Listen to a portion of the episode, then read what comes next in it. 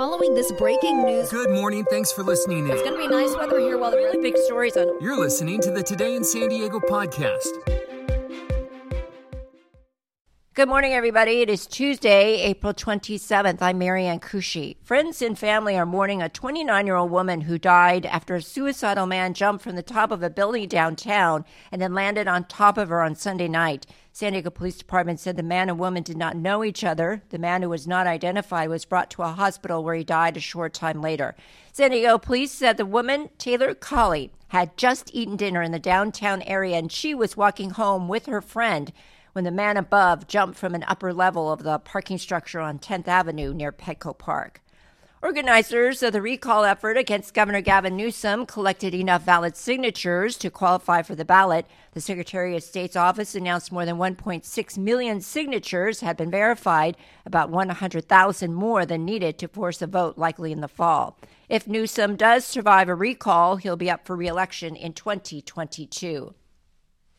The San Diego City Council voted unanimously to create an independent police oversight commission as approved by voters in 2020.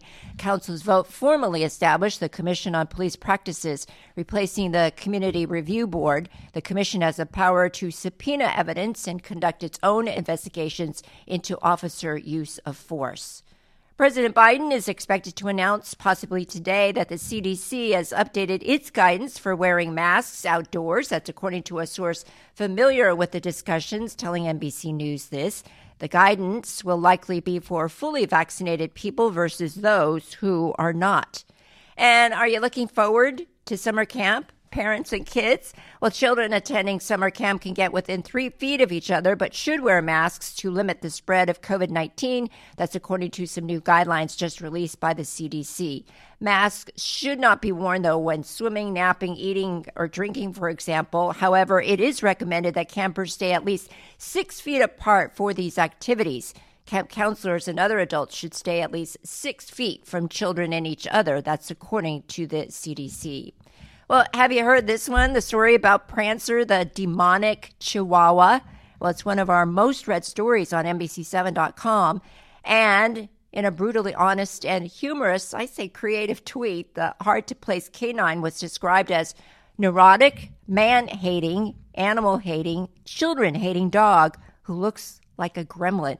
Well, the Second Chance Adoption League, this is in New Jersey, announced that they think that they have now found the perfect home for the infamous demon after hundreds of people responded to their tweet. And you can read more about Prancer's plight on NBC7.com. Search dogs. Now, here's Sheena with a look at your Tuesday forecast. Good Tuesday morning. We're off to a drier start, but we still could see a very isolated chance for a pop up shower early this morning. So don't be surprised if you do see that, but it's going to be a much drier day today. At the coast, we'll be seeing more sunshine throughout the day. Low 60s for a high temperature. If you're at the beaches, wave heights will be around 2 to 4 feet with a moderate risk for rip currents. Inland valleys, you'll also be seeing more sun today with high temperatures around 63 degrees. It's going to be still a cool but nice afternoon, but the warm up begins tomorrow and even warmer later this week. Marianne? Thanks, Sheena. Well, there's a brand new Scene in San Diego podcast highlighting the first urban destination distillery in California, and it's located right here in San Diego. You and yours distilling companies made changes before the pandemic, and it's helping them out now in a big way.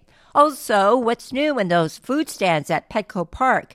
Scene in San Diego, wherever you get your podcasts. Have a great day, everybody.